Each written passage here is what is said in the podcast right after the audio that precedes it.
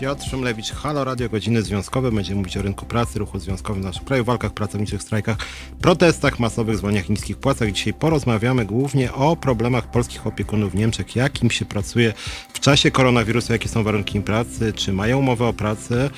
Co ich czeka w przyszłości? W drugiej części programu porozmawiamy o tym, czy chronią nas tarcze antykryzysowe rządu.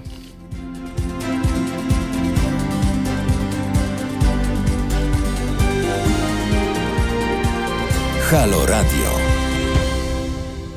Witam Państwa, Piotr Szymlewicz, Halo Radio, godziny związkowe, żebym nie zapomniał, bo zawsze zapominam, a to jest interaktywne radio, w którym się dzwoni, pisze. Ja staram się zawsze Państwu odpowiadać na to, co Państwo mi piszecie, w związku z tym proszę pisać e, teraz małpa halo.radio, proszę pisać na YouTubie, na Facebooku, proszę dzwonić 22 390 59 22, a jeżeli nasze radio się Państwu podoba, to zależy nam na wszelkich formach wsparcia, bo jesteśmy radiem obywatelskim. Proszę Państwa, to jest program związkowy i bardzo mi zależy, żeby rozmawiać o sprawach e, pracowniczych, natomiast mam też swoje obserwacje jako obywatel i ciekaw jestem, co Państwo sądzą o tym, co się dzieje na naszej scenie politycznej, bo jak Państwo wiedzą, e, kampania prezydencka jest dosyć dynamiczna. Przystąpił nowy kandydat niedawno, pan Trzaskowski Rafał. Pani Agnieszka chce powitać. Panie Piotrze, witam Panią, Pani Agnieszko. I ciekaw jestem, co sądzicie o tych wyborach. Też y, kładę nacisk na prawa pracownicze, bo sam jestem trochę w kropce jako lider y, Związkowej Alternatywy. Nie chcę tu się wypowiadać jednoznacznie, bo u nas są ludzie o różnych poglądach i o różnych sympatiach, chociaż tych sympatii wobec urzędującego prezydenta myślę, że nie skłamię, jak powiem, że jest bardzo, bardzo niewiele. Natomiast jest pewien problem, dlatego że Robert Biedroń jest kandydatem, który mm, no jest kandydatem lewicy parlamentarnej i deklaratywnie najwięcej mówi o prawach pracowniczych, ale jakoś tak, zdaniem wielu pracowników i związkowców, te jego deklaracje brzmią nie do końca wiarygodnie, jakiś jest nieprzekonujący, a może też brakuje mu energii. Nie wiem, co o tym sądzicie, bo ja mam wrażenie, że Biedroń, Trzaskowski, czy Hołownia, czy nawet Kośniak-Kamysz mówią rzeczy dosyć zbliżone, jak chodzi o politykę społeczno-ekonomiczną i to, czy ludzie ich popierają, czy nie i kogo bardziej popierają, kogo mniej, zależy tak naprawdę trochę od tonu głosu. Czy ktoś ma energię, czy komuś się chce, czy ktoś jest dynamiczny. E, i rzeczywiście mam wrażenie, że Robertowi Biedroniowi tej energii trochę brakuje, więc jeżeli miałbym tutaj życzyć, żeby Lewica miała lepszy wynik, to myślę, że taki kop powinien przyjść do Roberta Biedronia, żeby tej energii było dużo, dużo więcej. Natomiast e, z drugiej strony mam taką smutną dosyć obserwację jako związkowiec, że tematyka praw pracowniczych, mówiłem chyba o tym mniej więcej półtora miesiąca temu i niestety nic się nie zmieniło, Tematyka praw pracowniczych de facto w tej kampanii nie istnieje, e, to znaczy żaden kandydat e, nie mówi tak naprawdę o prawach pracowniczych, nie ma w ogóle związków zawodowych jako tematu. Nie ma systemowego łamania praw pracowniczych. My, jako Związkowa Alternatywa, próbujemy dotrzeć do polityków takim przekazem bardzo prozwiązkowym, propracowniczym i generalnie rzecz biorąc się ewentualnie wymienia po przecinku przedsiębiorcy, pracodawcy, pracownicy, obywatele. Natomiast jeśli chodzi o mm, akcent stawiany oddzielnie na prawa pracownicze i na ruch związkowy, to przyznam szczerze, że żaden kandydat nic takiego nie proponuje, co mnie muszę przyznać bardzo martwi. E, nie ma czegoś takiego jak Państwowa Inspekcja Pracy w kampanii, czy zwiększenie jej uprawnień. Nie ma czegoś takiego jak nierówności dochodowe czy majątkowe w tej kampanii, żeby coś z nimi zrobić. E, I tu rzeczywiście, jeżeli rzeczywiście Robert Biedroń miałby od nowa tą kampanię jakoś e, rozpocząć, no to bym sugerował, żeby rzeczywiście zrobić też taki zwrot w tej polityce programowej, a nie tylko wizerunkowej. Więc to taka moja mm, e, wstępna tutaj diagnoza, natomiast jestem ciekaw, jak Państwo macie jakieś opinie, to może niech Państwo piszą, dlaczego Państwo na przykład dzisiaj popierają, nie wiem, Hołownię, czy Trzaskowskiego, czy, czy Biedronia. Czy to są kwestie bardziej programowe, czy bardziej yy, wizerunkowy selekcjoner komentuje, że do Biedronia dołączyła Agnieszka Dziemianowicz-Bąk, szefowa sztabu, jest szansa na trochę energii. Ja myślę, że tak, znaczy Agnieszka, ja, ja znam wielu posłów i posłanek lewicy, ona rzeczywiście wydaje się, że ma sporo energii, no ale jednak to Robert Biedroń jest kandydatem do prezydenta, więc nawet jeżeli ona będzie miała dużo energii, to Robert Biedroń powinien tą energią się przynajmniej zarazić, a powinno to wyglądać tak, że to ona się zaraża od niego tak naprawdę, tak, no bo to on w końcu kandyduje na prezydenta. No więc jakby zaczynam trochę smutno, bo rzeczywiście tych tematów e, pracowniczych specjalnie w tej kampanii nie widzę, a problemów przybywa. Te wszystkie tarcze są bardzo dziurawe, o czym będziemy za chwileczkę mówić. E, jest bardzo dużo nieciekawych e, rozwiązań. Są też nowe diagnozy dotyczące tego, co się dzieje na rynku pracy. I proszę Państwa, wbrew temu, co mówi nasz wspaniały rząd i nasz prezydent, sytuacja wygląda bardzo źle. Bardzo źle nie tylko dlatego, że mamy koronawirusa, bo ma go cały świat, ale bardzo źle wygląda nawet na tle krajów e, innych Unii Europejskiej po takich wstępnych optymistycznych diagnozach polskiej władzy, że Polska sobie radzi bardzo dobrze z kryzysem, okazuje się, że Polska sobie radzi z kryzysem fatalnie. Są nowe szacunki Komisji Europejskiej na najbliższe miesiące i proszę Państwa, wynika z nich, że wzrost bezrobocia w Polsce ma być obok Czech najwyższy w Unii Europejskiej. Bezrobocie w Polsce ma się e, podwoić w najbliższym czasie. Obecnie, zgodnie z danymi Eurostatu, Polska ma bezrobocie niskie stosunkowo. E, należymy do krajów o jednym z niższych poziomów bezrobocia. Tymczasem się okazuje, że w ciągu roku, zdaniem Komisji Europejskiej, mamy zostać, że tak powiem, wyprzedzeni przez co najmniej 10 krajów. Sytuacja ma się znacznie pogorszyć, bezrobocie ma się podwoić, ma być bardzo duże tąpnięcie, co jest w pewnym sensie dziwne i smutne, bo Komisja Europejska wie o tym, że idzie bardzo dużo miliardów złotych na różne programy pomocowe. To by świadczyło o tym, że te programy pomocowe są przestrzelone, że jakoś nie trafiają. Więc bezrobocie ma rosnąć szybko. Warto pamiętać o tym, o czym mówię też w tej programie z moimi gośćmi, że e, tarczy dużo, a wsparcia dla osób bezrobotnych nie ma w ogóle, to znaczy dla osób, które tracą pracę. Cały czas zasiłek dla bezrobotnych jest bardzo niski i mm, otrzymuje go mniej więcej 14-15% osób uprawnionych, 85% osób bez pracy zasiłku nie otrzymuje, nie otrzymuje dokładnie nic. E, więc coś tutaj jest e, nie tak. Mm, źle to wygląda. Są też dane dotyczące już takie nie, nie prognozy, tylko bieżące dane dotyczące tego, co się dzieje obecnie na polskim rynku pracy i również się okazuje, że wygląda to coraz gorzej.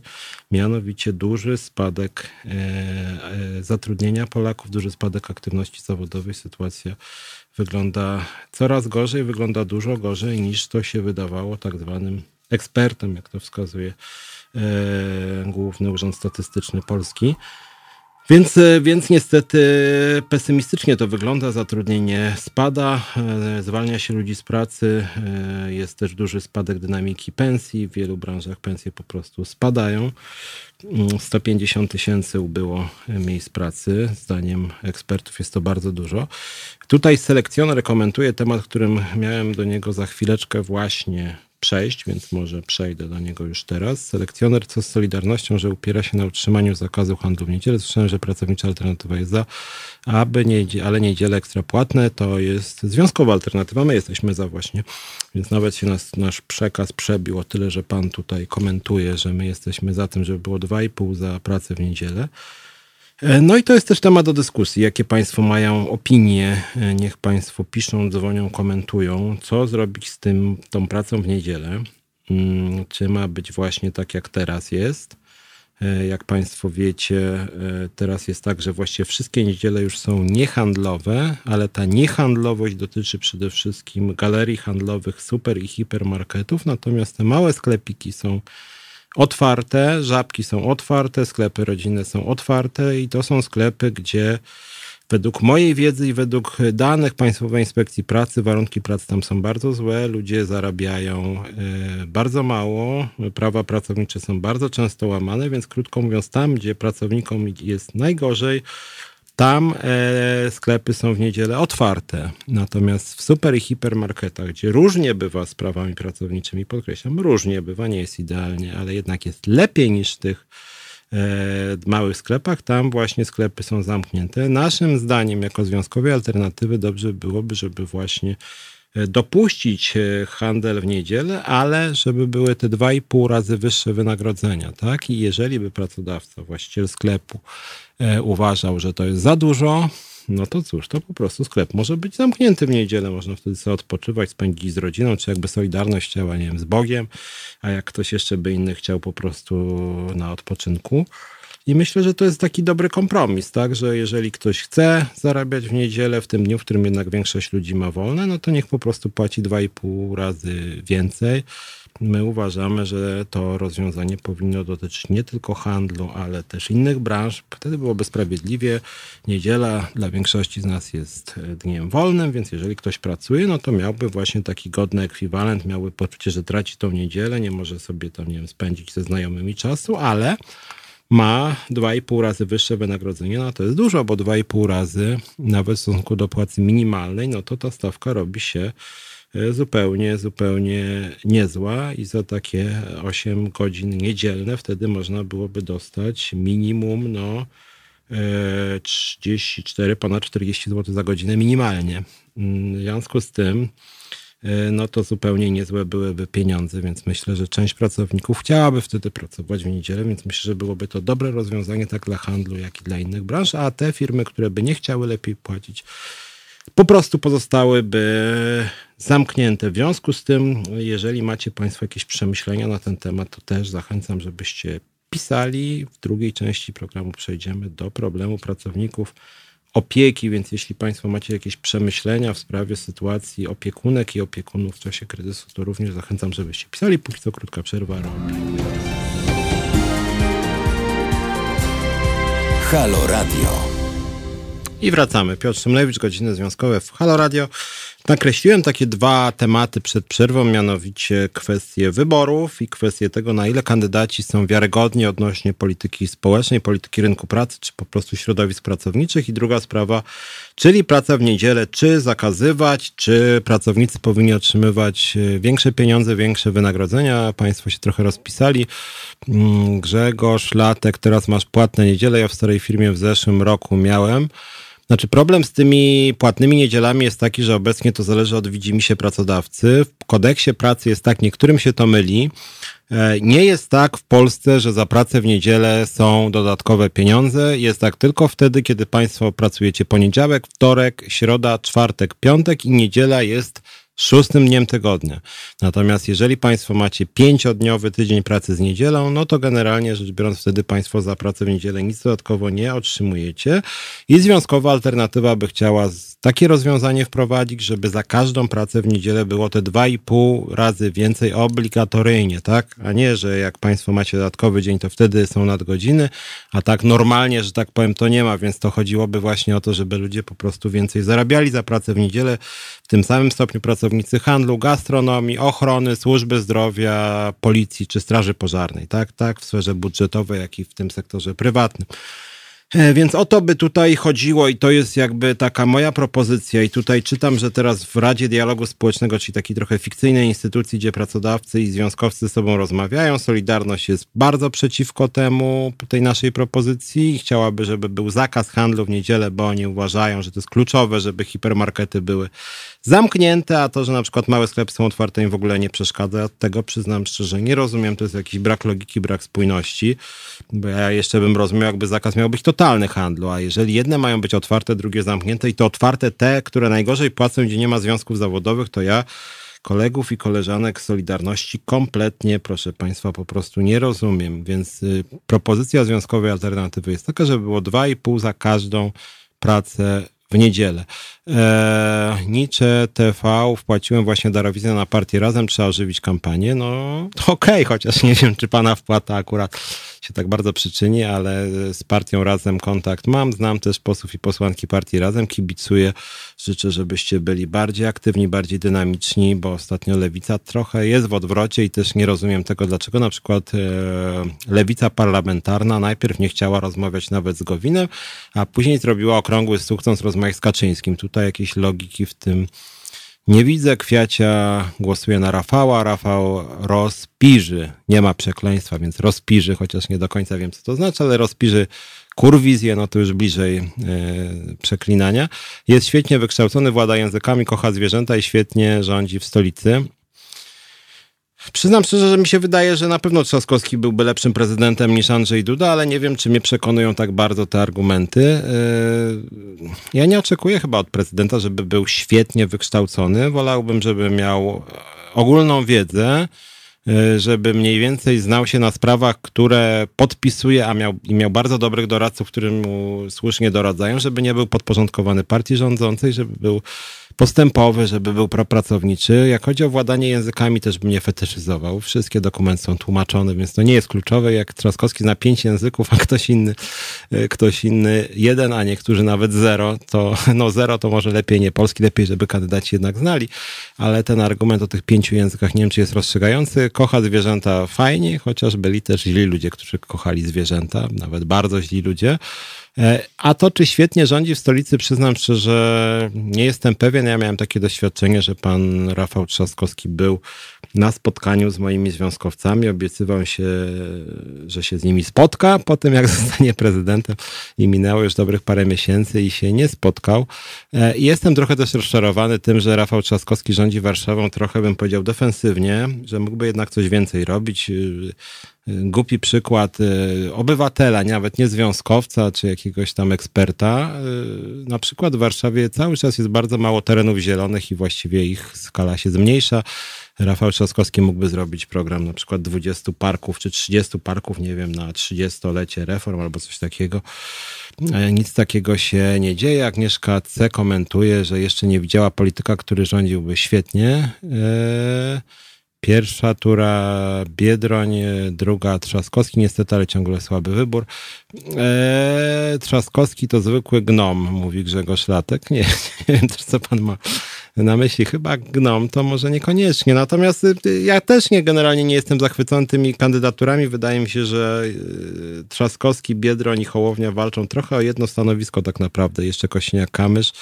E, Trzaskowski póki co jest najświeższy, jest chyba najbardziej energiczny, więc przebił póki co Hołownię. Był taki dzisiaj sondaż nowy, zgodnie z którym Duda ma 41, Trzaskowski 21, Hołownia 18, czyli już jeżeli sumować Trzaskowskiego i Hołownię, no to jest równo z panem prezydentem. Mm, więc zaczyna się robić jakaś tam ciekawa rywalizacja. Andrzej Duda przestaje być skazany na sukces i trochę to zaczyna przypominać kampanię Bronisława Komorowskiego, który tam miał w pewnym momencie z 55%, a mimo to Andrzej Duda go y, pokonał. Jak może Państwo pamiętacie, Duda go pokonał wcale nie dlatego, że był jakiś, nie wiem, konserwatywny, prawicowy, pisowski. Andrzej Duda wygrał wybory prezydenckie, bo był świeży, sympatyczny, dynamiczny, energiczny e, i akurat się nie do końca kojarzył z Jarosławem Kaczyńskim, więc wydaje mi się, co wcale niekoniecznie jest optymistyczne, że gdyby Trzaskowski miał kampanię właśnie dynamiczną, energiczną, mówił pewnym siebie głosem i sypał propozycjami, to myślę, żeby przekonał dużą część elektoratu. Ja jestem związkowcem, ja oczekuję od kandydatów czegoś trochę innego. Mm, chciałbym, żeby kandydat związków zawodowych przynajmniej trzy wiarygodne propozycje przedstawił propracownicze. W tym programie w Halo Radio staram się je podsuwać. My mamy tutaj taką formułę w Halo Radio, że generalnie polityków nie zapraszamy, natomiast od, od y, polityków oczekujemy. Mm, I rzeczywiście czekamy, czekamy na to, żeby politycy zaczęli de facto o nas zabiegać, o nas jako obywateli, o nas jako dziennikarzy, o nas jako związkowców. A w Polsce jest taki dziwny schemat. Nie wiem, czy Państwo zauważyli, że politycy czekają, y, tym bardziej jak już osiągną jakiś tam status, jak są posłami, senatorami, czy jak są ministrami, że to obywatele mają zabiegać o polityków, a nie politycy obywateli. Ja muszę powiedzieć jako związkowiec, że niestety ten schemat znam bardzo dobrze, to znaczy jeżeli chcę od y, mm, posła, posłanki jakąś interpelację poselską, to ja się biję o tę interpelację.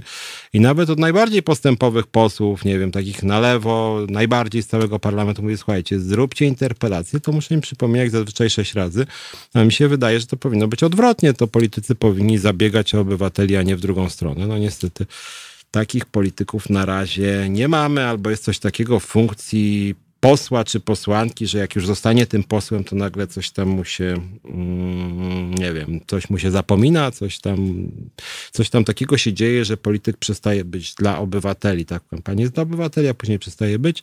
E, tu się kłócą państwo trochę o sprawy wizerunkowe. Selekcjoner, prawdę mówiąc, w tym rozdaniu to przeciw Bosakowi Dudzie. Jeśli byłby Hołownia, to też w drugim turze bym poparł, choć bez radości. E, miał masę takich wyborczni jak kwiacia, piękny i mądry jak młody Bóg. Młody Bóg to o kogo chodzi? O pana Dudę? ja nie wiem, czy państwo, znaczy ja wiem, że są badania, które, które mówią, że dla Polaków e, wizerunek jest e, ważny. Pamiętam też, jak Aleksander Kwaśniewski chyba trzy razy wygrał e, wybory na najpiękniejszego polityka, kiedy był prezydentem. To jest trochę też tak, że władza przyciąga i władza sprawia, że ludzie nawet pod kątem jakiejś e, estetyki wyżej oceniają polityków rządzących. E, mi zależy na tym, żeby Państwo jednak oceniali polityków też programowo, e, to na ile są wiarygodni, na ile ich programy są przekonujące. Dlatego w tym programie wracam do tych propozycji merytorycznych, więc na chwilę jeszcze może wrócę do tego 2,5 E, za pracę w niedzielę. Znam kilka firm, które za pracę w niedzielę dają więcej. Kiedyś byłem na przykład w, Ko, no, e, w Kozienicach, mm, firma energetyczna, która e, rzeczywiście dawała części pracownikom wyższe stawki. Natomiast z tego, co rozmawiałem z pracownikami, była tam taka dziwna sytuacja, że część pracowników e, elektrowni dostawała wyższe stawki, a część nie dostawała, więc w ogóle nie było nawet uniwersalnych rozwiązań. Sprawiałoby takie wrażenie, jakby, jakby wyższe wynagrodzenia za pracę w niedzielę zależne było od tego, kto bardziej się przepchał, kto był silniejszy, kto był dogadany z prezesem. Najprawdopodobniej chodziło o to, że nie wiem, może były jakieś firmy podwykonawcze, które nie dostawały tych wyższych wynagrodzeń, ale generalnie uważamy, że tak nie powinno być. Powinno być tak, że jednak e, wszystkie, wszyscy pracownicy powinni otrzymywać e, wyższe wynagrodzenie. Nie powinno być tak, że jeżeli ktoś należy do jakiegoś związku zawodowego, który jest w dobrych relacjach z pracodawcą, to ma na przykład 2,5 razy wyższe wynagrodzenia, a jak pracodawca jest zły, no to nie daje tych wyższych wynagrodzeń. Moim zdaniem to nie jest dobry kierunek, więc y, zachęcam Państwa do tego, żeby rzeczywiście były te wyższe wynagrodzenia za pracę w niedzielę. Ja rozmawiałem na ten temat e, z częścią pracodawców. Pracodawcy byliby skłonni, przynajmniej ci duzi, wprowadzić razy dwa. Jeżeli byłoby razy dwa nawet, to też uważam, że to byłby bardzo duży postęp, byłaby to dużo lepsza sytuacja niż jest dzisiaj. Państwo się widzę jednak wspierają tych kandydatów na prezydenta, no ale sam, sam e, zaproponowałem temat. E, Hołownia to ukryta opcja watykańska, mówi selekcjoner. Znaczy generalnie wydaje mi się, że tak. E, jak powiedziałem, mi się w ogóle ci kandydaci specjalnie E, nie podobają. Jeżeli już e, selekcjoner mówi o tej kwestii, e, nazwijmy to relacji państwo i kościół, ja generalnie rzecz biorąc, jak część osób tutaj mnie zna poza działalnością związkową, mm, bardzo nie kocham kościoła katolickiego i go krytykuję od lat, natomiast w tym programie jednak bardziej poruszam sprawy związkowe, sprawy pracownicze. Natomiast jeżeli już o tym mówimy, mm, to tak się zastanawiam nad podejściem polskiego społeczeństwa do Kościoła katolickiego yy, i sobie myślę z takim smutkiem pewnym, że mamy kolejny film braci Sekielskich, który znowu pewnie będzie miał z 10 milionów yy, odsłon, poprzedni miał chyba ponad 20 i nic zupełnie z tego nie wynikło. Kompletnie nic, a na dodatek z przerażeniem odnotowałem, że po emisji poprzedniego filmu Braci Sekielskich wzrosło zaufanie do Kościoła katolickiego o 5 punktów procentowych. Wzrosło przy oglądalności odsłonach 20, chyba 2 miliony, nawet jeżeli to nie była oglądalność 22 milionów osób, tylko na przykład, nie wiem, 15 milionów, no to coś jest takiego dziwnego, że panowie sekielscy pokazali, że Kościół systemowo ukrywa pedofilię, po czym Polacy powiedzieli, że w sumie to my tej instytucji ufamy. Nie wiem, czy za to, że dobrze ukrywają pedofilię, e, czy popierają pomimo ukrywania pedofilii, bo ja przyznam szczerze, nie kumam. Miałem bardzo dziwne też odczucia, jak ostatnio oglądałem obchody stulecia mm, e, od urodzin Jana Pawła II i media, które generalnie rzecz biorąc robią wywiady z e, Sekielskimi, które mówią o skandalach pedofilskich Kościoła, mówię tutaj na przykład o TVN24, czy Onet, który też wiele skandali ujawnił. I te duże media nagle mówią o tym, że Jan Paweł II wielkim Polakiem był i w ogóle największym tak naprawdę, nie tylko Polakiem, ale człowiekiem w historii ludzkości. Mówią to media, które przez wiele tygodni w sumie wskazywały, że Jan Paweł II systemowo ukrywał pedofilów, czyli ukrywał rzeczy potworne. I przyznam szczerze, że ja tego nie rozumiem. Może ja jestem jakiś trochę wyabstrahowany, ale jeżeli ktoś ukrywał pedofilów i zgadzamy się, że ukrywał pedofilów, to nie chcę przeklinać na antenie Haloradia, ale był człowiekiem niezbyt dobrym, niezbyt fajnym, niezbyt moralnym, niezbyt zasługującym na szacunek. A w Polsce tymczasem media mówią, nawet TVN, że właśnie ukrywał pedofilów, ale był właściwie wielkim Polakiem i przyznam szczerze, że tego kompletnie nie rozumiem. E, pani Anna wraca jeszcze do tematu pracowniczego. Zawsze uważałam, że zamiast zakazu handlu nakaz wyższej płacy jest propracowniczy, nie ogranicza wolności gospodarczej. Co to za równość, że w markecie obowiązkowo wolna, kucharz pracować musi też, tak uważam. Jest wiele zawodów, które w niedzielę pracować muszą. E, I te stawki za pracę w niedzielę są niskie, więc myślę, że naprawdę dobrym rozwiązaniem byłoby te 2,5. Robimy krótką przerwę, a po przerwie porozmawiamy o problemach pracowników opieki w Niemczech, polskich pracowników, pracownic w Niemczech. Joe Cocker Tonight.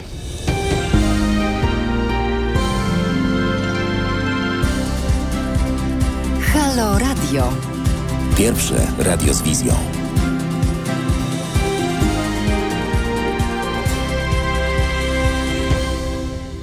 Wracamy. Piotr Szymlewicz, Halo Radio, Związkowa Alternatywa. Mówiliśmy trochę o wyborach.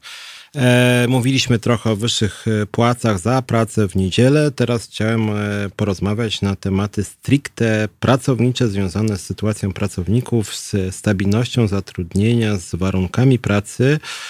Obiecywałem Państwu, że porozmawiam o sytuacji polskich pracowników, pracownic opieki w Niemczech. Jest ze mną Izabela Marcinek, opiekunka, działaczka Związkowej Alternatywy. Witaj. E, dzień dobry, dzień dobry Państwu. E, dzień dobry. Może ja tak zaczynam ostatnio program zawsze, no trudno nie zadawać tego pytania. Ogólnie rzecz biorąc, e, jak się czujesz, jak u ciebie wygląda sytuacja? Czy, że tak powiem, wszystko jest w porządku? Jak, jak to u ciebie wygląda sytuacja? Jakie są nastroje? E, ja w tej chwili znajduję się na zleceniu w e, Niemczech, e, w Schwarzwaldzie, to jest przy granicy niemiecko-szwajcarskiej. Nastroje są takie, no zależy to od kraju, prawda, w którym się przebywa, więc Niemcy trochę poluzowali środki ostrożności, otworzone są granice. Oczywiście zbliża się kryzys gospodarczy, więc tym się zajmują. E, natomiast ja przebywam e, w domu, jestem opiekunką e, tak zwaną 24 godziny na dobę, więc przebywam razem z rodziną w domu. Uważamy w momencie, gdy wyjeżdżamy na zakupy, nie, nie, niewiele się poruszamy, tak, nie chodzimy do restauracji, do kawiarni, dlatego że to wszystko, te, te, ta cała działalność była zamknięta, ale oczywiście sklepy są otwarte, więc co trzy dni e, wyjeżdżamy do sklepu, jeździmy samochodem, e, więc to też jest ochrona i, i no, w ten sposób spędzamy dzień, także nie ma żadnych sytuacji szokujących, powiedzmy, zagrażających życiu. Mhm. Jak tak oceniasz sytuację w porównaniu z tym, co było przed y, koronawirusem, przed tym kryzysem, to no czytałem dzisiaj nawet takie dane, że na, że na przykład w Niemczech y, sytuacja na rynku pracy ma, że tak powiem, mniej się pogorszyć niż w Polsce, że w Polsce to będzie bardzo mocno odczuwalne. Jak to teraz jest? Czy według tego, co do ciebie dociera, opiekunki polskie w Niemczech jakby jest y, jakoś trudniej? Czy boisz się tego, że na przykład z dnia na dzień ktoś może ci powiedzieć, że już ciebie nie chce, bo na przykład dla własnego bezpieczeństwa, nie wiem sam. Czy są jakieś takie głosy?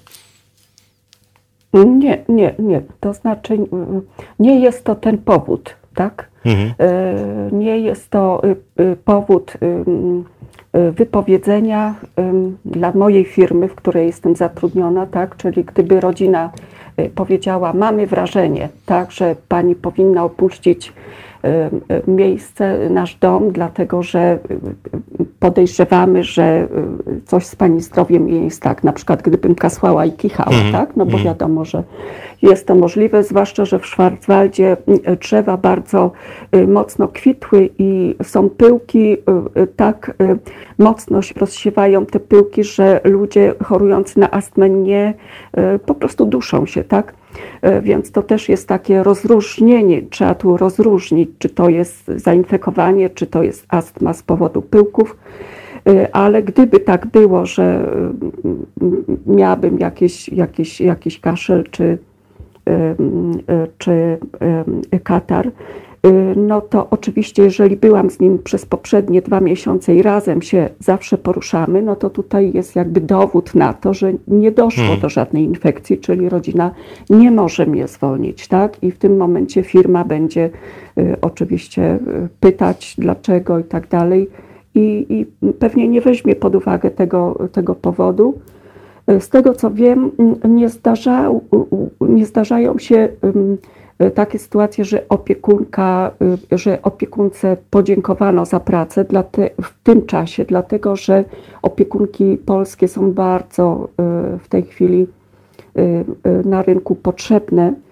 Wiele opiekunek, bardzo duża część opiekunek polskich nie wyjechała do Niemiec w tym czasie, tak? Czyli mhm. to był luty, marzec, w marcu chyba bardzo duża fala została zatrzymana y, tak, przez środki ostrożności, przez zamknięte granice, y, przez zagrożenie, jakie niesie ze sobą y, podróż autobusem na przykład albo minibusem i opiekunki przestały wyjeżdżać.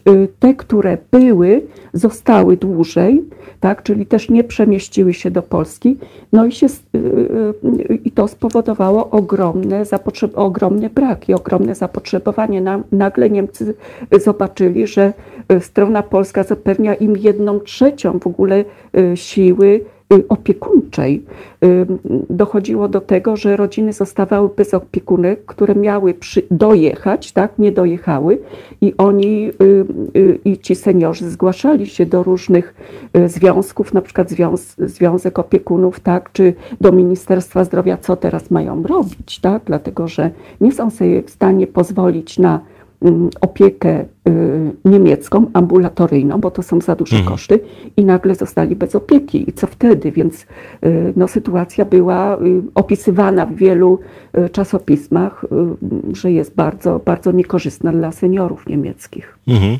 A Przechodząc do naszego właściwie głównego tematu, bo ja Państwu też zdradzę, że właśnie z moją gościnią dzisiejszą e, pracujemy od jakiegoś czasu nad takim dokumentem, rekomendacją dla Ministerstwa e, Pracy polskiego, ale też niemieckiego, żeby zmienić e, sposób zatrudnienia polskich opiekunek. E, rozmawialiśmy w tym programie bodaj, nie pamiętam, dwa czy trzy miesiące temu. Rozumiem, że od tego tak, czasu tak. wiele się de facto nie zmieniło i cały czas polskie opiekunki nie. w większości etatów w Niemczech nie mają. Nie, nie, system się nie zmienił. System jest ten sam. Mhm, to może przypomnij też naszym słuchaczom, bo dawno było, mamy nowych słuchaczy wielu. E, jaki jest główny problem, jak chodzi o ten brak stabilności zatrudnienia? Jesteście zatrudniane przez agencję zatrudnienia i generalnie co do zasady nie macie etatów. E, nie, to znaczy mm, e, proponowany, proponowane zatrudnienie, proponowane umowy to są umowy cywilne tak, czyli inaczej umowy śmieciowe, które są też znane w Niemczech, tak, to znaczy ich nigdy w Niemczech nie było, ale w momencie, kiedy y, przyszli pracownicy z strony wschodniej, pracodawcy wpadli na pomysł, że to jest bardzo dobre rozwiązanie y, dla nich i, i małe koszty, więc one jednak na rynek niemiecki się wślizgnęły. No i strona polska wie o tym i proponuje opiekunkom umowę cywilną. E, agencje te przedstawiają opiekunki jako opieka całodobowa. Niektóre noszą w nazwie swojej e, cyfry 2-4, tak, czyli 24 mhm. godziny na dobę i bardzo często y, zgłaszające się rodziny, pytające się o opiekunki, dostają informację od agencji, że my mamy opiekunki całodobowe, tak? E, to jest absolutnie niezgodne z prawem, dlatego że e, żaden człowiek, e, żaden pracownik nie może być tak wykorzystany, żeby nie miał snu. Każdy w pracy potrzebuje odpoczynku, to jest ludzkie, to nawet nie jest prawne, to jest po prostu ludzkie. No i właśnie w ten sposób są przedstawiane panie z opieki. E, ja powiedziałam, że system się nie zmienił, znaczy system, dokładnie e, mówiąc, system zatrudnienia się nie zmienił, tak? Czyli, te, czyli zatrudnienie na bazie tych e, umów cywilnych, cywilnoprawnych, one są, funkcjonuje w dalszym ciągu i tutaj wszystkie agencje proponują ten sam rodzaj umów. Mhm. Michał Szerszeń nam tutaj pisze, nasz słuchacz, umowy śmieciowe to najgorsze, co się przydarzyło.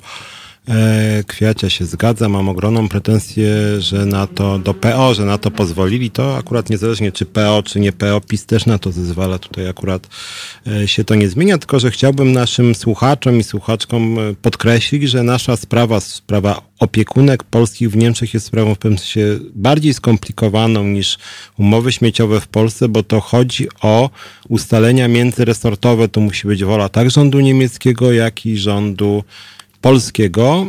No i rozumiem, że tej woli nie ma, bo jak pracują e, opiekunki niemieckie? Czy one mają jakoś e, lepszą sytuację? One mają normalną umowę o pracę, tak? Normalną umowę o pracę ze wszystkimi świadczeniami urlopowymi, macierzyńskimi i tak dalej.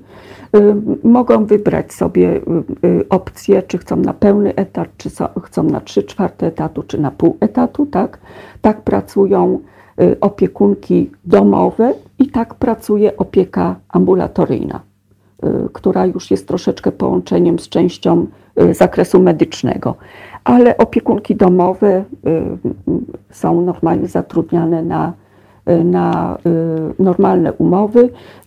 Y, z kim y, nie potrafię w tej chwili powiedzieć, ponieważ nie mam do czynienia z, z opiekunkami niemieckimi, więc nie wiem z kim podpisują umowę, czy to jest ministerstwo, czy to jest, kto jest pracodawcą. Tutaj nie, nie, nie mam na ten, na ten temat kompetentnych wiadomości. Mhm, ale jest to jakaś, tak myślę sobie, forma dyskryminacji ze względu na pochodzenie de facto, że rynek niemiecki jest bardzo uzależniony uzależnione od polskich opiekunek, które no, zajmują się wieloma niemieckimi seniorami, osobami niedołężnymi czy chorymi, a mimo to jakby nie ma tego przełamania. E, I z tego co wiem i z tego co rozmawialiśmy też, rząd niemiecki dopłaca do e, tych polskich opiekunek, ale dopłaca w ten sposób, że zyski czerpią głównie agencje zatrudnienia, więc właściwie ten system jest trochę nieracjonalny. Ten system jest chory, mm, dlatego że mm, to jest tak. E, Niemcy być może tutaj wykorzystują, tak, ale wykorzystują dlatego, że mogą. E, to jest po prostu kapitalizm. Kapitalizm w czystej formie, tak? E, ja, ktoś gromadzi sobie kapitał do momentu, kiedy nie nastąpi granica. Polacy nie dali tej granicy, tak? Więc Niemcy uważają, że mogą i mają świetną siłę roboczą, mają kapitalne rozwiązanie. Ja wczoraj e, czytałam wywiad na temat, który też przeprowadzała ze mną pani Pia Rauschenberg i Grzegorz Szymanowski z ARD w Berlinie na temat temat jest opieka domowa, wykorzystywanie przez całą dobę. ARD jest uświadomione, że y, jednak polskie opiekunki są totalnie wykorzystywane.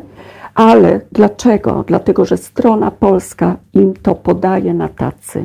I jeżeli nie zostanie wprowadzona zmiana y, w Polsce, to Niemcy będą dalej z tego korzystać. Tak? No, no to, to, to jest normalna zasada tak? drapieżników.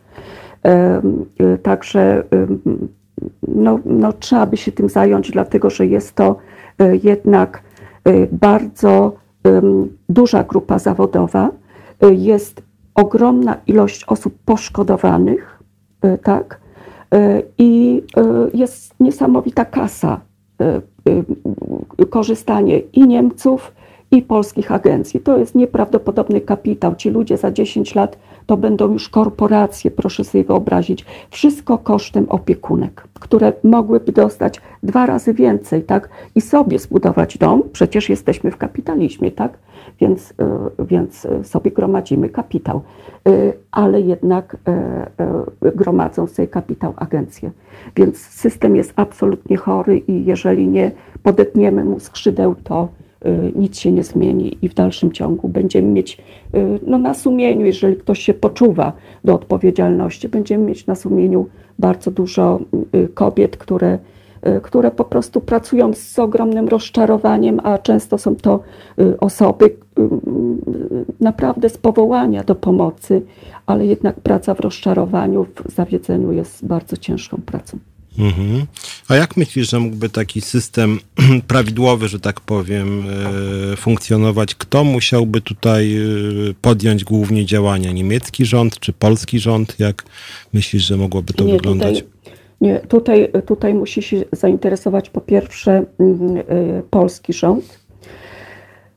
Polski rząd musi dać, nie wiem jak to się, jaka jest procedura, tak, ale dopuszczenie na zmianę umów, to znaczy zakazać agencjom polskim na przykład proponowanie umów śmieciowych albo rozszerzyć umowy, y, rozszerzyć o urlop macierzyński, o to, że opiekunka jak wyjeżdża y, na dwa miesiące i przyjeżdża na miesiąc, to ona jak, jakąś część odpłatną za tą przerwę dostaje, bo tak to właściwie opiekunka przez miesiąc nie ma, y, ten urlop nie jest płatny, tak? Ona po prostu no nie wiadomo z czego żyje. Y, Jeżeli jest w małżeństwie, no to oczywiście mąż, mąż pomaga, tak? Y, y, Ale jeżeli opiekunki są same, no to muszą sobie sfinansować ten miesiąc. Na tym polegają umowy, zle, zlecenia, umowy śmieciowe, że, że nie ma, ten czas nie jest płatny. Y, No i y, po prostu wprowadzić właściwe umowy, y, y, właściwy, y, właściwy model umowy, y, gdzie jest na przykład y, są, wszy- jest pełna ochrona dla opiekunki, tak? bo to ona wykonuje najcięższą pracę, ona idzie do domu. Y, Tak, więc y, y, tutaj y, jakby ten y, cały zakres ochrony jej po to, żeby ona pracowała w y, dobrych warunkach, no to tu musi być y, y, opiekunce dany, tak? Y, Natomiast y, umowy, y, które są proponowane, jedne są lepsze, drugie są gorsze. Ja w tej chwili mam umowę, y, um, pracuję na umowie niemieckiej, ale tam właściwie za wszystko to ja bym musiała karę płacić, tak? Więc umowa jest tak skonstruowana, że cokolwiek opiekunka by nie zrobiła nie tak, na przykład źle wykonała obowiązki, no to jest kara, na przykład y, y, y, 2000 euro, tak? Także y, no, y, y, przyjmuje się coś takiego, bo y, czasami jest mm, nagła potrzeba, ale y, te, te umowy, ten rodzaj umów y, powinien zniknąć z rynku. Mhm. I wtedy też myślę, że łatwiej byłoby też o takie obligatoryjne przestrzeganie przepisów BHP, bo jak to teraz na przykład jest, czy, czy, Tak. czy, czy, czy opiekunki polskie mają na przykład teraz kupowane jakieś, nie wiem, dajmy na to rękawiczki, czy jakieś tam maseczki, czy, czy, czy, czy, czy to jest jakoś odgórnie finansowane, czy, czy to jest jakby do decyzji też rodzin, jak to jest? Mhm. Y, Nie wiem, jak, jak rozstrzygają to y, agencje inne. Ja y, w tym miejscu pracy, gdzie jestem, mam to podane przez rodzinę. Mhm. Czyli rodzina ma rękawiczki. Niestety płyn dezynfekcyjny przywiozłam ze sobą z Polski. Mhm. Ja tylko I podsumowując... naszą- podejrzewam, że wiele, Mhm. mhm, że wiele opiekunek też sam, same zadbały o to, żeby to mieć przy sobie. Myśmy w ostatnich dniach, w ogóle podsumowując naszą dyskusję, e, przygotowali takie pismo i będziemy rekomendować Polskiemu Ministerstwu Pracy pani Maląg, żeby się zajęła tą sprawą, bo dostałem niedawno pismo od pani minister dla odmiany Emilewicz, żeby określić standardy pracy opiekunek. I ja myślałem, że to jest bardzo poważna sprawa, a tam były takie standardy jak mycie rąk i to, że jak się ma koronawirusa, to żeby iść do, do szpitala, żeby się zgłosić, żeby się nikim nie zajmować. I to było całe, i to były całe rekomendacje, czyli w ogóle nie było wejścia w kwestie rodzajów umów, w kwestie czasu pracy, w kwestie BHP, e, Tak, poczucia tak. bezpieczeństwa. Na to są kluczowe sprawy, więc my tutaj e, we dwójkę i w ogóle Związkowa Alternatywa rzeczywiście apeluje i będzie apelować na szczeblu instytucjonalnym, żeby tą sprawę e, uregulować, żeby po prostu, rozumiem, że główny problem tak naprawdę to są obligatoryjne etaty, bo etaty to jest podleganie kodeksowi pracy, tak? Więc przepisy o BHP, o urlopach. Oczywiście. Dobra, to ja Ci bardzo dziękuję. Ja myślę, że do tej rozmowy wrócimy za dwa czy trzy tygodnie, kiedy mam nadzieję, że polskie ministerstwo się tą sprawą zajmie i wtedy też będę tutaj na antenie Halo Radia y, tą sprawę przypominał. Być może uda nam się też sprowadzić do dyskusji kogoś ze strony ministerstwa, żeby już wejść w szczegóły techniczne i żebyśmy wyszli jednak poza mycie rąk, bo polskie opiekunki myją ręce, tylko niestety nie mają stabilności pracy, mają niskie, niskie pensje i to Tak, są ich tak. główne problemy. Dobra, więc bardzo Ci dziękuję i życzę Ci Dobrze. dużo zdrowia Dziękuję i bardzo. godnego zatrudnienia. A my się słyszymy za chwileczkę, krótka przerwa. The Pointer Sisters. Halo Radio.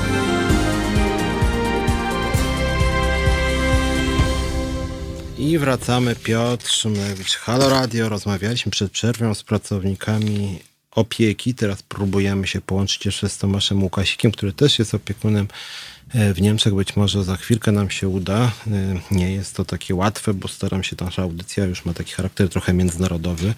Związkowa Alternatywa pomaga też właśnie pracownikom i pracownicom w Niemczech. E, I chcielibyśmy, żeby rzeczywiście ta praca polskich pracowników w Niemczech i w innych krajach Europy była uregulowana, żeby e, mieli przede wszystkim umowy etatowe. Przed chwilą rozmawiałem z koleżanką, właśnie opiekunką ze Związkowej Alternatywy, która też o tym e, mówiła. Nie wiem, czy Państwo sobie to wyobrażają. Jesteście Państwo w innym kraju i w pewnym momencie nagle osoba, dla której pracujecie, mówi Wam, że już nie chce, żebyście dla niej pracowali i macie trzy dni okresu wypowiedzenia, no to nie są najlepsze warunki pracy. Mirko Milecz pisze, nasłuchuje cały czas, bardzo ważny temat pan poruszył. Wiele moich koleżanek jeździ do Niemiec do opieki. Ja oczywiście zapraszam, żeby, żeby koleżanki też się z nami skontaktowały, postaramy się pomóc, ale nasz gość zdaje się, że już z nami jest. Czy słyszysz mnie, Tomaszu? No, witam serdecznie, witam prowadzącego, witam słuchaczy Radia Halo. E, tak jest, Halo Radio, witamy. E, kilka, kilka pytań chciałem się ciebie spytać, każdego pytam, jak to teraz wygląda. E, jak się czujesz, jak wygląda twoja obecna sytuacja w Niemczech? Czy koronawirus jakoś znacząco zmienił warunki pracy? No nie, tutaj w Niemczech niewiele się zmieniło, jeżeli chodzi o warunki pracy. E, było wprowadzone obostrzenie odnośnie kwarantanny. E, ale były z niego zwolnione osoby medyczne, czyli teoretycznie każda opiekunka była z tego zwolniona. Mm, tyle tylko, że tutaj wychodzą właśnie różnice pomiędzy prawem polskim a niemieckim, tak? E, w Niemczech opiekun to osoba medyczna, osoba, która skończyła szkołę i taka osoba jest zwolniona. Osoby jadące z Polski e, musiały się meldować do Gesundheitsamtu, to jest odpowiednik naszego sanepidu i teoretycznie powinny przejść kwarantannę. I, i przechodziły ją? I przechodziły ją? E, tak, część osób przechodziło kwarantannę, część osób się po prostu nie meldowała, bo uważała, że skoro nie ma kontroli na granicy, e, to nie ma kwarantanny. A tutaj w Niemczech prawo mówi jasno, obowiązkiem osoby wjeżdżającej na teren Niemiec, bez względu na pracę i na to, co robi, kim jest, e, no jest telefon do Gesundheitsamtu i to oni mhm. decydują o tym, czy podlegasz kwarantannie, czy nie. Kara za niezgłoszenie 25 tysięcy. Podejrzewam, że niektóre osoby mogą się zdziwić za kilka miesięcy, dostając wezwanie do zapłaty w Polsce, tak? Hmm. To jest różnica pomiędzy tym, że w Polsce ten zawód jest nieuregulowany zupełnie, a tutaj w Niemczech jest bardzo precyzyjnie uregulowany w prawie, tak? Czyli jak to jest? Kim jest opiekunka w Niemczech, a kim jest w Polsce? E, to znaczy, opiekunka w Niemczech to jest e, osoba, która ukończyła trzyletnią szkołę medyczną o profilu Pflegekraft, czyli opiekun medyczny. Jest to osoba zajmująca się ewentualnie Altenpflege, też trzyletnia szkoła. E, jest to osoba e, po szkole medycznej w systemie 2 dni nauki, 3 dni praktyki no jest osobą, która zajmuje się osobą chorą, tak? Osobą niedołężną, niesamodzielną. E, w Polsce ten zawód nie jest w żaden sposób uregulowany. U nas ten sposób opieki nie jest popularny. I jako zawód nie istnieje. U nas w Polsce robi się kursy takie, które trwają od dwóch godziny do roku, czy półtora roku, czy dwóch lat. Ale jest to kurs, który w Niemczech nie jest uznawany. I tutaj to jest duży problem, bo jeżeli firma polska wpisze opiekunce, znaczy osobie jadącej do opieki, o może w ten sposób, nie opiekunce, osobie jadącej do opieki e, w umowę zlecenie, bo w Polsce nie funkcjonują umowy o pracę niestety w tym zawodzie, e, zawód opiekun, to ona już na terenie Niemiec odpowiada karnie, tak? Mhm. A jak to jest? To jest, to jest bo przed chwilą rozmawiałem z opiekunką właśnie też y, polską w Niemczech i, i ona mówiła, że praktycznie nie ma etatów dla polskich opiekunek w Niemczech właśnie w tym zawodzie. Co jest tego właściwie przyczyną Twoim zdaniem? Dlaczego jest tak, że właśnie niemieckie opiekunki mają etaty i ze wszystkimi prawami, które z tego wynikają, a polskie opiekunki. Mhm. Piotrze, to nie jest tak. To nie jest tak. Niemieckie firmy nie zatrudnią inaczej opiekunki niż na etat, czyli na umowę o pracę Vollzeit, tak? Czyli zgodnie z niemieckim prawem w Niemczech nie ma czegoś takiego jak umowa zlecenie. To, są, to, co funkcjonuje w tej chwili na rynku pracy, to są umowy wielostopniowe, tak zwane. To znaczy, niemiecka rodzina podpisuje umowę e, z niemiecką agencją, niemiecka agencja szuka sobie podwykonawcy, czyli polskiej agencji, polska agencja szuka sobie polskiej opiekunki i zgodnie z polskim prawem obowiązującym na terenie Polski podpisuje sobie umowę zlecenia w ten sposób hmm. obchodząc e, koszta, które są związane. Polskie prawo i polska umowa zlecenia jest dość wadliwą instytucją, jeżeli chodzi o zatrudnienie, e, bo dopuszcza nawet wolontariat. Mhm. E, no i firmy tutaj mają pole do popisu. Podpisują umowę, gdzie wynagrodzenie za pracę wynosi przykładowo 200-300 zł, czy przykładowo 500 albo 1000 zł miesięcznie, a resztę stanowi dieta, ponieważ muszą wypłacić dietę dla pracownika delegowanego. E, obchodzą w ten sposób składki, obchodzą w ten sposób podatki w Polsce. E, na tym to polega. Zatrudnienie w niemieckiej firmie, sensu stricto, niemieckiej firmie, mhm. E, to jest umowa o pracę. Ale to jest, trzeba zdawać sobie sprawę z jednego. Taka osoba wyjeżdżająca do pracy, decydując się na tą formę zatrudnienia, no, musi wiedzieć, na czym polega umowa o pracę. Pracuje się rok po to, żeby mieć urlop, tak? Nie zjeżdża się do Polski co miesiąc czy co sześć tygodni, tak? To są dwie różne rzeczy. Na tym to polega. Mhm. Ale niemieckie firmy, sensu stricto, jeżeli ktoś chce pracować w Niemczech, zatrudniają no, umowę o pracę. Polskie firmy, polskie firmy obchodzą prawo po prostu, tak? Oszukują zarówno opiekunki, jak i oszukują polski system prawny, tak? E, to jest duży problem. Na terenie Niemiec ta umowa jest nielegalna. Ta umowa jest traktowana jako praca niewolnicza, tak, albo handel ludźmi wręcz. Dlatego, że po przeliczeniu wynagrodzenia, tam są dwie składowe w tych umowach zleceń. E, jedna to jest wynagrodzenie, które jest bardzo niskie, potrafi wynosić 50 euro miesięcznie za 160 godzin pracy. E, druga to jest dieta, która należy się zgodnie z rozporządzeniem Ministerstwa Pracy i Polityki socjalnej to jest 49 e, euro za dzień, za dzień pobytu. No i po przeliczeniu pracy faktycznej takiej opiekunki, która no, pracuje więcej niż 160 godzin, nie ukrywajmy tego. Mhm. E, osoba chora jest chora przez cały czas, a nie przez 160 godzin w miesiącu. No wychodzi, że zarabia przykładowo 50 czy 80 centów na godzinę. To jest niedopuszczalne, ponieważ w Niemczech stawki są regulowane. Stawka dla opiekunki to jest 11,05 brutto za godzinę pracy i do tego musi mieć zapłaconą dietę. Tak powinno wyglądać to od strony prawnej. No, niestety tak nie jest. Mhm, tak, słucham ciebie, sobie przeliczam w głowie 11 euro minimalna, czyli to już jest około 50 zł. 11,05 11,05 to jest minimalna stawka dla pracowników opieki w Niemczech. Tym się różni, Niemcy różnią się tym od Polski, że tutaj poszczególne, staw, poszczególne zawody, poszczególne branże e, mają wyliczoną stawkę godzinową, minimalną oczywiście. W normalnych firmach zarabia się dużo więcej. E, dlaczego? No po prostu tak jest, że tutaj ludzie, żeby mieć zawód, muszą za szkołę zapłacić. E, szkoła w kierunku opiekuna medycznego kosztuje w tej chwili w granicach 8,5 tysiąca rocznie, tak? Mhm. Euro oczywiście. E, jeżeli ktoś znajdzie zatrudnienie, nie wiem, w hajmie, w szpitalu i tam chce robić e, zawód, no to kryje to firma, potem się to odpracowuje. Oczywiście otrzymując jakieś tam wynagrodzenie przez okres nauki i odbywając praktyki w zakładzie, w którym podpisałem umowę, no ale mimo wszystko są to pieniądze, które się płaci, tak?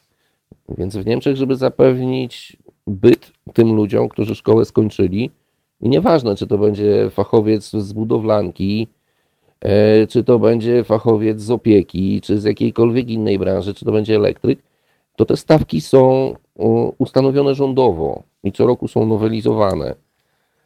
U nas w Polsce jest ustalona po prostu stawka minimalna, którą trzeba komuś zapłacić, No i to jest błąd, bo są zawody, no, w których też trzeba skończyć szkołę i mieć wiedzę, tak? Tutaj Niemcy troszkę inaczej ten system umów i prawa pracy obeszli. Myślę, że jest to bardziej rozsądne niż u nas w Polsce, tak? Mhm. A, jak, a jaki byś powiedział y, kierunek y, zmian właśnie, żeby uregulować jakoś tę pracę opiekunek i żeby omijać to, no to łamanie prawa przez polskie firmy? Y, jak można ten problem możliwie szybko rozwiązać? Bo na przykład ja myślałem o tym, żeby te agencje zatrudnienia w jakiś sposób wyeliminować. Właściwie nie wiem, jaką one mają pełnić funkcję, po co one są w ogóle. To są typowe agencje pośrednictwa pracy, oni na tym bazują, to nie nie są żadne agencje opiekunek. Wszystkie są zarejestrowane jako agencja pośrednictwa pracy, bo żeby być agencją opiekunek, to w Niemczech też trzeba spełnić e, podstawowe prawa, uzyskać. Halo? Coś nam się połączenie zaczęło rwać jak mówimy, nasz program ma charakter międzynarodowy trochę teraz yy, i rzeczywiście są problemy na łączach z Niemcami. Będę starał się też zajmować zresztą pracą opiekunek w Szwajcarii czy w Austrii, wtedy może być jeszcze nawet trudniej. Słyszysz mnie? Coś nas zerwało. Tak. Tak, coś nas zerwało. To wracamy do wątku. Jak, jestem, jak, jestem. jak pomóc ewentualnie właśnie polskim opiekunkom? E, coś nasza, nasi zachodni przyjaciele e, jednak nam, e, że tak powiem, nie pozwalają, może jakaś burza jest nad Berlinem. E, będziemy w takim razie przechodzić do kolejnej za chwilę części naszego programu, chociaż chciałem jeszcze z kolegą tu przynajmniej się pożegnać. Słyszysz mnie? No niestety nie. Zróbmy wobec tego w takim razie przerwę, a po przerwie porozmawiamy o tarczach antykryzysowych, a do tematu opieki będziemy jeszcze wracać już wkrótce, a póki co mała. Halo Radio.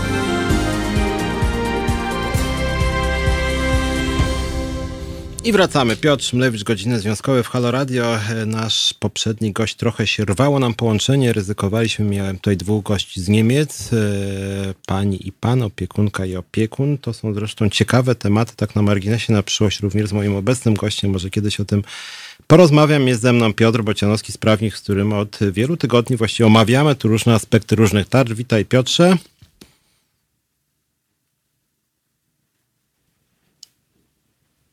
Halo? Dzień dobry. Jesteś. Słyszysz mnie Piotrze? Tak, tak, już cię słyszę teraz. E, mówiłem o tym, cię tak trochę zapowiadałem, bo wcześniej w audycji Halo? rozmawiałem. Halo, słyszysz mnie? Ja jestem, słyszę cię. Ja też cię słyszę. Przypominam tylko, że mówiłem o sytuacji polskich opiekunek w Niemczech. Tam jest taka ciekawa sytuacja, że tak, one... cały czas cię słyszę, tak. Z jakimś opóźnieniem mamy. E, dobra, to, to przechodzimy do naszych tematów. E, dzisiaj usłyszałem, że jest coś takiego jak tarcza 4.0. Trochę korespondowaliśmy przed tą audycją i się trochę śmialiśmy, że tych tarcz jest bardzo dużo, ale generalnie rzecz biorąc, czy w tej tarczy 4.0, jak się dzisiaj z nią zapoznawałeś, czy jest coś ciekawego, niebezpiecznego, coś, co warto byłoby jakoś naszym słuchaczom przedstawić?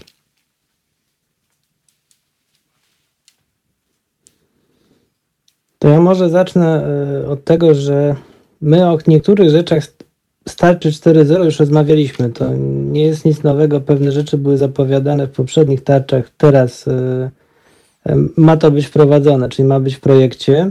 Mm, no jest pewnych, pewnych zmian pozytywnych jest trochę, jest też trochę zmian niepokojących.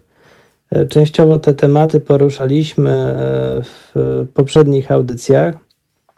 Ma być doprecyzowanie e, zasad, e, mają być doprecyzowane zasady wykonywania pracy zdalnej, e, na przykład wobec osób, które nie mają warunku do wykonywania tej pracy, a chcą, a czy korzystają z tego statusu. No, jakie będą szczegóły, na razie nie wiemy dokładnie, jaki będzie finalny efekt tych prac, no ale jeżeli jest zapowiedź tej regulacji, to jest bardzo mm, korzystne. Taką no, niepokojącą zmianą to jest kwestia obowiązkowych urlopów wypoczynkowych, tak? O tym rozmawialiśmy w poprzednich audycjach. I no tutaj mówiliśmy o tym, że co do zasady urlop y, to jest czas odpoczynku pracownika uzgadniany z pracodawcą, uzgadniany. Wspólnie teraz będzie możliwość e, no, wysłania pracownika na urlop bez jego zgody, czy taka instytucja czasowego zawieszania obowiązku odbierania zaległych urlopów do 30 września bieżącego roku. No też e, taką no, budzącą trochę e, moje zdziwienie regulacją to jest umożliwienie wypowiedzenia umów o zakazie konkurencji w okresie obowiązywania stanu zagrożenia epidemicznego albo stanu epidemii. Co jest ciekawe, to uprawnienie zyskują pracodawcy, zleceniodawcy, zamawiający, czyli też y, podmioty w ramach umów cywilnoprawnych. Bo jeżeli chodzi o mm, kwestię umowy o zakazie konkurencji po, w ramach stosunku pracy i po ustanie stosunku pracy, mamy regulacje kodeksowe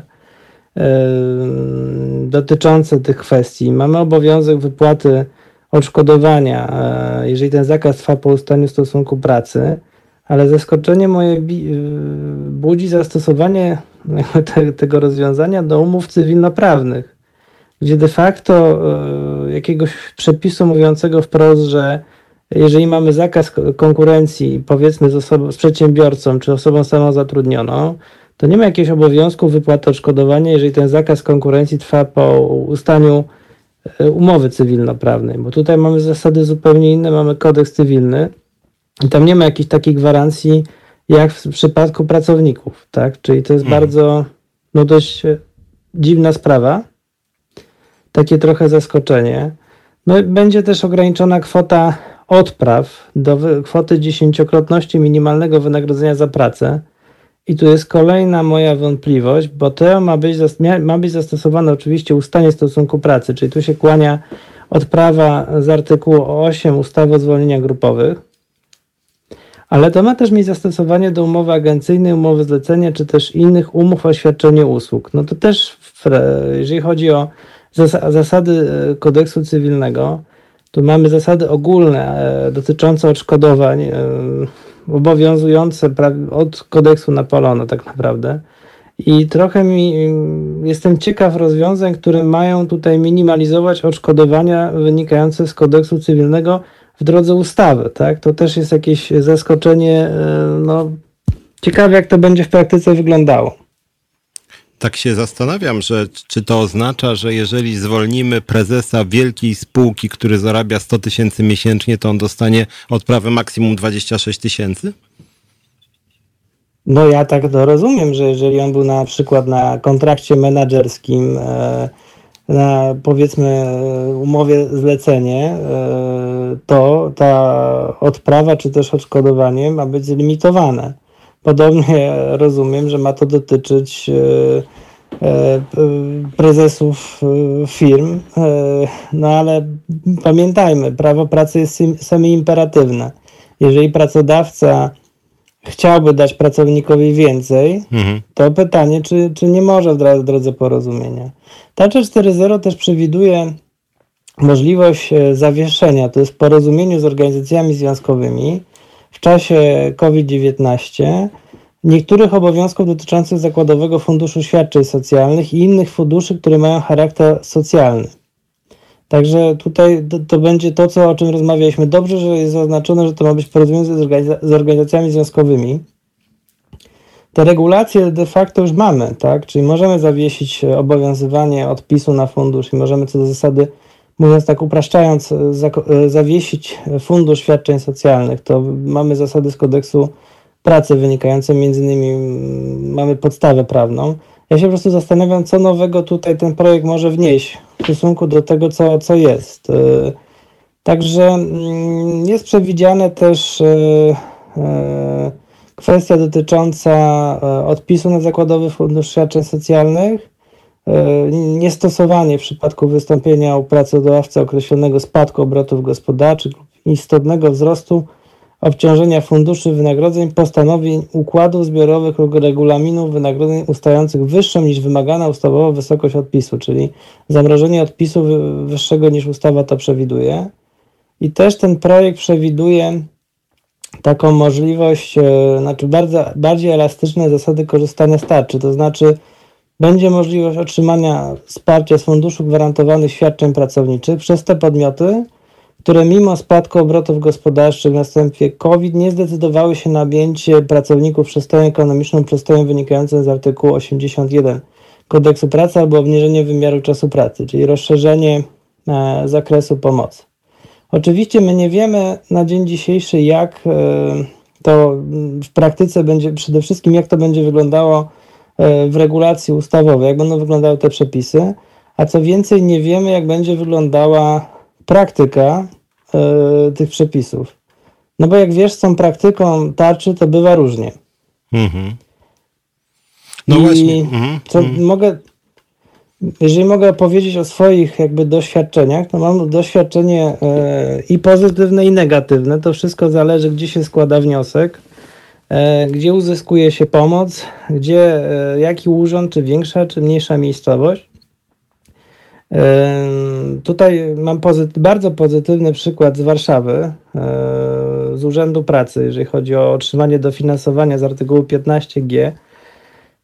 Bo tutaj wszyscy naokoło mówią, że w Warszawie to te wnioski nie są realizowane i się nie wypłaca. No jest taka opinia. Ja mam taki bardzo pozytywny przykład pracodawcy, który jednak e, to dofinansowanie otrzymał, w tym sensie, że już ma zapewnione e, przelewy na konto wobec pracowników i to nie, nie są małe kwoty.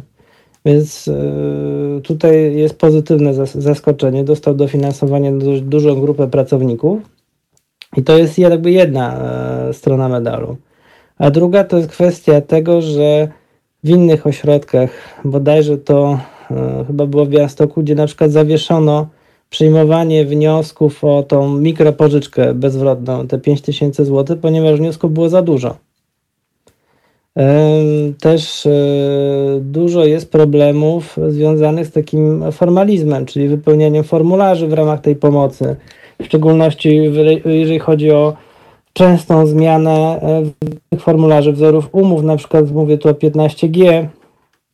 E, są takie powtarzalne błędy, z którymi się powtarzają, no bo przedsiębiorcy czy też osoby, które starają się o tą pomoc, cały czas mają e, no, problemy tak, e, z wypełnianiem i to powoduje przedłużanie się tych procedur, bo to nie jest łatwe. Wymaga wsparcia, analizy prawnej. E, to też kosztuje pewnie przedsiębiorców, a też osoby, na przykład, które stają się przestojowe.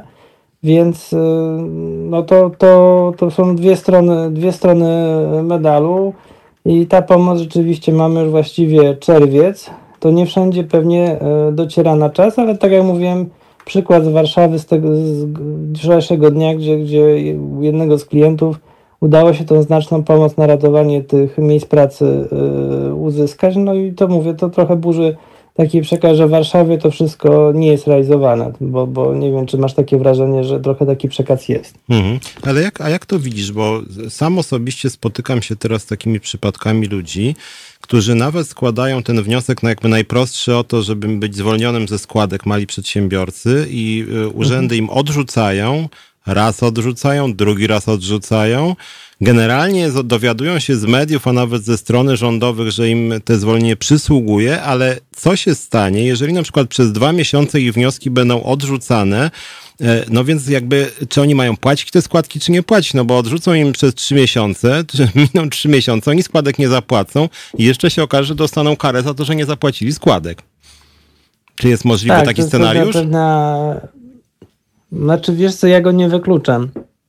Yy, bo e, ja, jeżeli chodzi o składanie wniosków, to jak mówiłem, to jest dużo problemów E, takich praktycznych, bo jeżeli składasz ten wniosek w formie elektronicznej z wykorzystaniem czy bezpiecznego podpisu, czy profilu zaufanego, to tam taka wstępna korekta tego wniosku następuje, ponieważ program ci nie dopuszcza do zrobienia pewnych błędów. No ale jeżeli ktoś nie musi tego w tej formie składać, tylko składa w formie papierowej, to robią się problemy, dlatego że jeżeli jest powiedzmy brak jakiś formalny, czy odrzucenie tego wniosku, no z reguły urzędy, urzędy wzywają, no ale założymy, że ktoś nie uzupełni, no to de facto on tego wniosku nie złożył, skoro braki nie zostały um, nieuzupełnione. Może ja powiem, na co trzeba zwracać uwagę przy, ogólnie przy mhm. tych wnioskach, jeżeli, jeżeli pozwolisz. Może mhm, to tak, komuś tak. to pomoże. No, na pewno e, zalecam sprawdzenie, do którego z urzędów należy złożyć wniosek. To chodzi o właściwość e, po prostu kompetencyjną, tak? żebyśmy sprawdzili, że ten urząd, do którego składamy, ten, ta jednostka ZUS, czy ten urząd pracy, to jest ten, do którego e, należy e, złożyć. Bardzo ważne, drugi, druga rzecz, to jest sprawdzanie numerów NIP, KRS, REGON, ponieważ ja widziałem odrzucony wniosek tylko z tego tytułu, że urząd się dopatrzył, że dany NIP nie figuruje w bazie ZUS, a był błąd w, w cyfrze.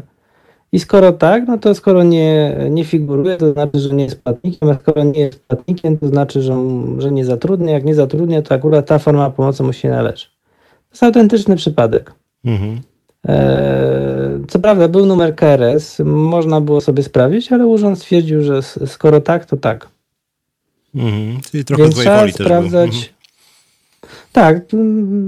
Też na pewno y, proszę sprawdzać dokładne wypełnianie wniosków, bo są takie przypadki, że w miejscu firmy małego przedsiębiorcy ktoś wpisuje miejsce zamieszkania, tak? Bo jest to niejasne. Też ważne jest, żeby sprawdzać na stronie mm, organów, jeżeli na przykład występujemy do Urzędu Pracy o realizację finansowania z artykułu 15g ustawy o COVID, to tam podstawą wypłaty jest umowa. I wzory umów się zmieniały, więc jeżeli mamy na przykład wzór umowy ściągnięty z początku kwietnia, to już nie jest nieaktualny, więc trzeba e, sprawdzać e, druki umów e, obecnie obowiązu obowiązujące na stronie urzędu, żeby nie mieć e, problemu mhm. E, z, z postępowaniem. Co więcej, zdarza się dużo przypadków, że e, wnioski są składane przez osoby nieuprawnione do reprezentacji firmy. Czyli mamy małego przedsiębiorcę, osobę fizyczną, która jest wpisana do ewidencji, ale nie ma na przykład ujawnionego pełnomocnictwa lub też nie, nie udzielił pełnomocnictwa. Taki wniosek wypełnia mu i nieopatrznie składa, podpisuje księgowa, tak? Mhm. no to też jest błędne i z powodu takiej trywialnej dość rzeczy, czyli nieuprawnionej osoby do reprezentacji, taki wniosek może się, może być odrzucony. E, trzeba pamiętać, że jeżeli staramy się o pomoc, gdzie jest podstawą umowy, e, umowa, to jeżeli składamy go papierowo, trzeba e, załączyć dwie podpisane przez wnioskodawcę umowy. Tak? To jest bardzo ważne. Częstym błędem jest ponowne złożenie wniosku o to samo dofinansowanie, czyli ktoś zamiast po prostu poprawiać te błędy składa jeszcze raz. Co, co jest jeszcze istotne, jeżeli chodzi o dofinansowanie dla mikroprzedsiębiorców, małego i średniego przedsiębiorcy, to jest ten artykuł 15 ZB, to kwestia. Halo? Coś się e, przerwało. To są kolumny dotyczące prawnika, rozwinięcia. Słucham? Coś się rwało przez chwilę, właśnie nie wiem dlaczego. Halo? Dobrze mnie słyszysz? Zróbmy może króciutką przerwę i za chwilkę wrócimy. Eric Clapton.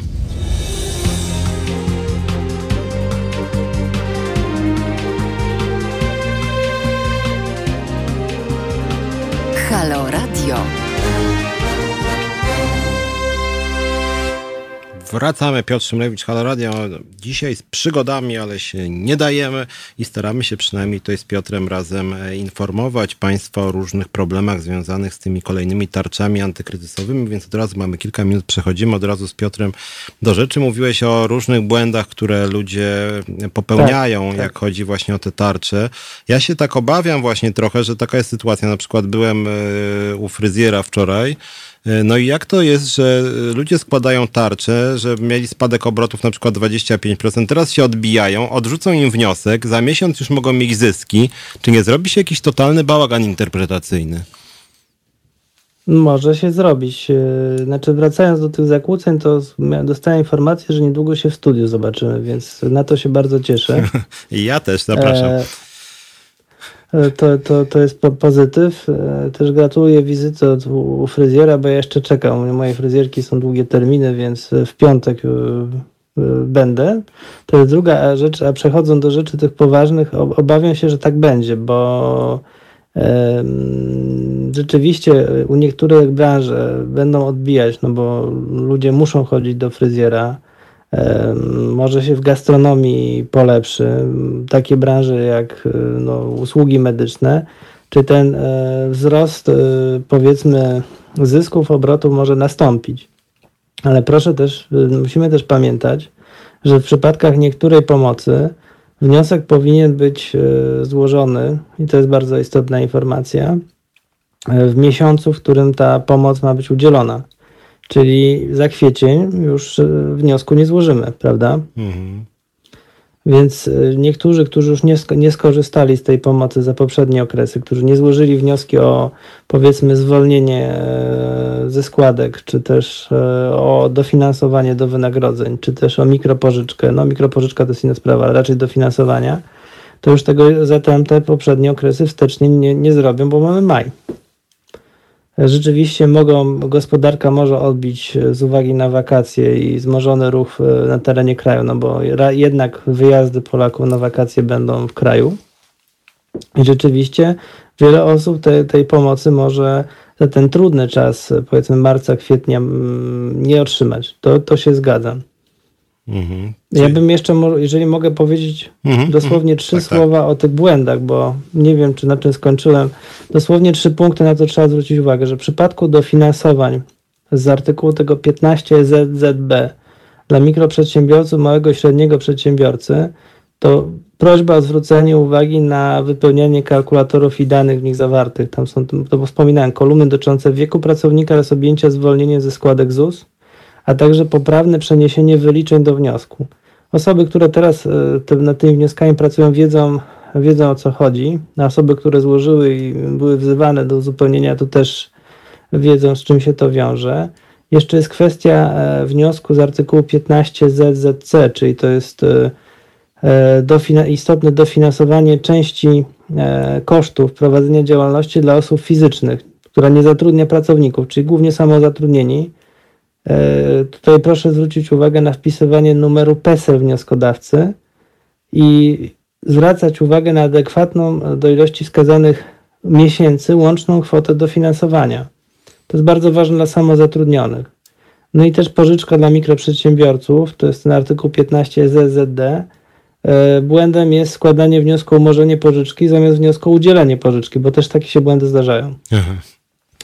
Więc więc rzeczywiście tych, ja, ja się troszeczkę obawiam, że e, ta pomoc może być przy niektórych podmiotach e, spóźniona, aczkolwiek jeżeli te podmioty uzyskają znaczny obrót, znaczny zysk, że samozatrudnieni, czy, czy mali przedsiębiorcy, mikroprzedsiębiorcy, e, jakby odbiją, no to ja się tylko z tego cieszę, aczkolwiek rzeczywiście jest to ryzyko, o którym mówisz i ja się z tym zgadzam, tak? Mhm. Mhm.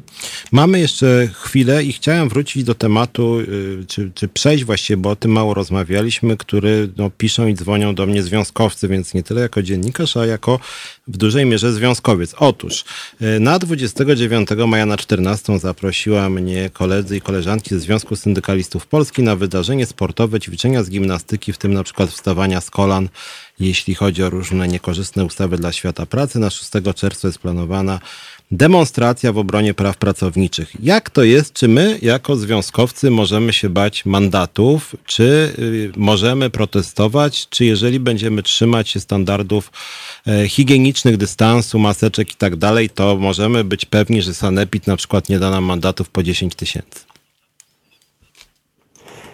Trudno zadajesz mi e, pytanie, aczkolwiek kreatywność widzę tutaj jest e, no, wysoka i, pomysłowość e, też. To wszystko, wiesz co, zależy, tak?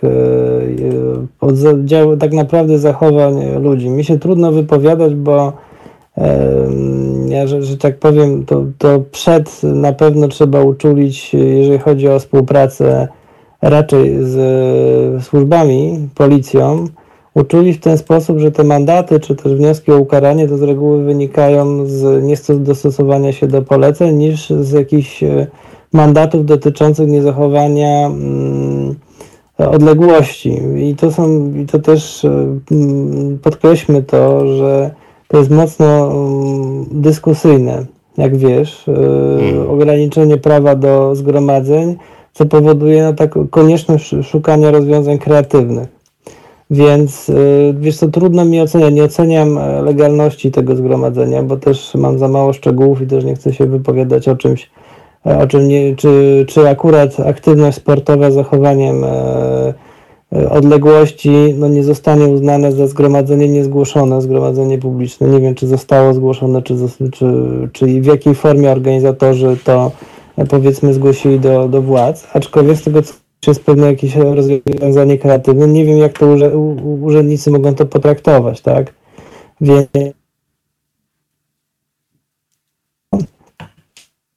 Halo? Tak, bo to wszystko zależy od interpretacji urzędników. Hmm. Jestem? Tak, tak, teraz jesteś przez chwilę coś... Cały czas jestem, słyszysz mnie? Tak, tak, słyszę. Przez chwilę coś dwie sekundy zrywało. Czyli generalnie rzecz biorąc jakby może być różnie w zależności od dobrej czas... woli. Mhm. Myślę, że tak. Znaczy to, jest, to jest otwarta dyskusja ograniczenia prawa do zgromadzeń wynikających z konstytucji a z uwagi na epidemię i nadrzędność pewnych wartości, czek, czyli bezpieczeństwa zdrowia, a jednocześnie wolności obywatelskich i pewnej proporcji, powiedzmy, ograniczeń w stosunku do zagrożenia. Tak?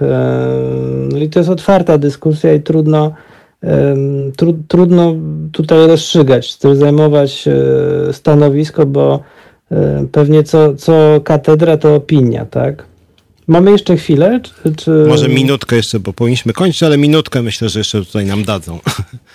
Ja chciałem jeszcze jedną rzecz powiedzieć, bo wiesz co, tam poruszaliśmy e, temat tarcza w kontekście samozatrudnienia etatowcy i podniosłeś taką rzecz mówiącą o tym, że tak naprawdę osoby samozatrudnione, czyli powiedzmy przedsiębiorcy mają lepszą sytuację w stosunku do etatowców, czyli mhm. osób na umowę o pracę. Nie wiem, czy pamiętasz, tak, była tak, taka tak. rozmowa. Mhm. Mhm.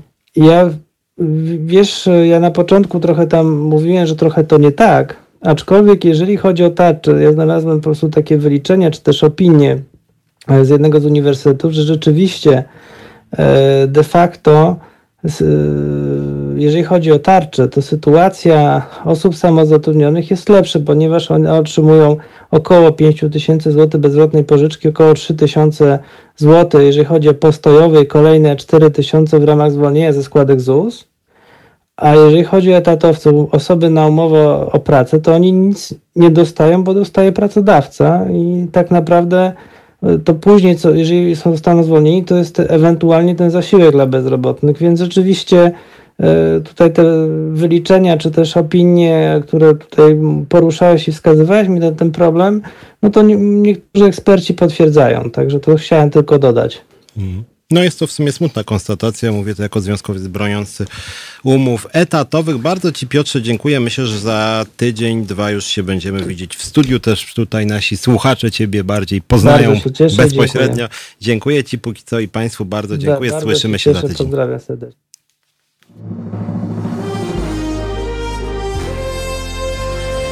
To proste. Żeby robić medium prawdziwie obywatelskie, potrzebujemy Państwa stałego wsparcia finansowego. Szczegóły na naszej stronie www.halo.radio, w mobilnej aplikacji na Androida i iOS-a oraz na koncie Fundacji Obywatelskiej w serwisie www.patronite.pl. Naszym darczyniom i darczyńcom serdecznie dziękujemy. www.halo.radio. Słuchaj na żywo, a potem z podcastów.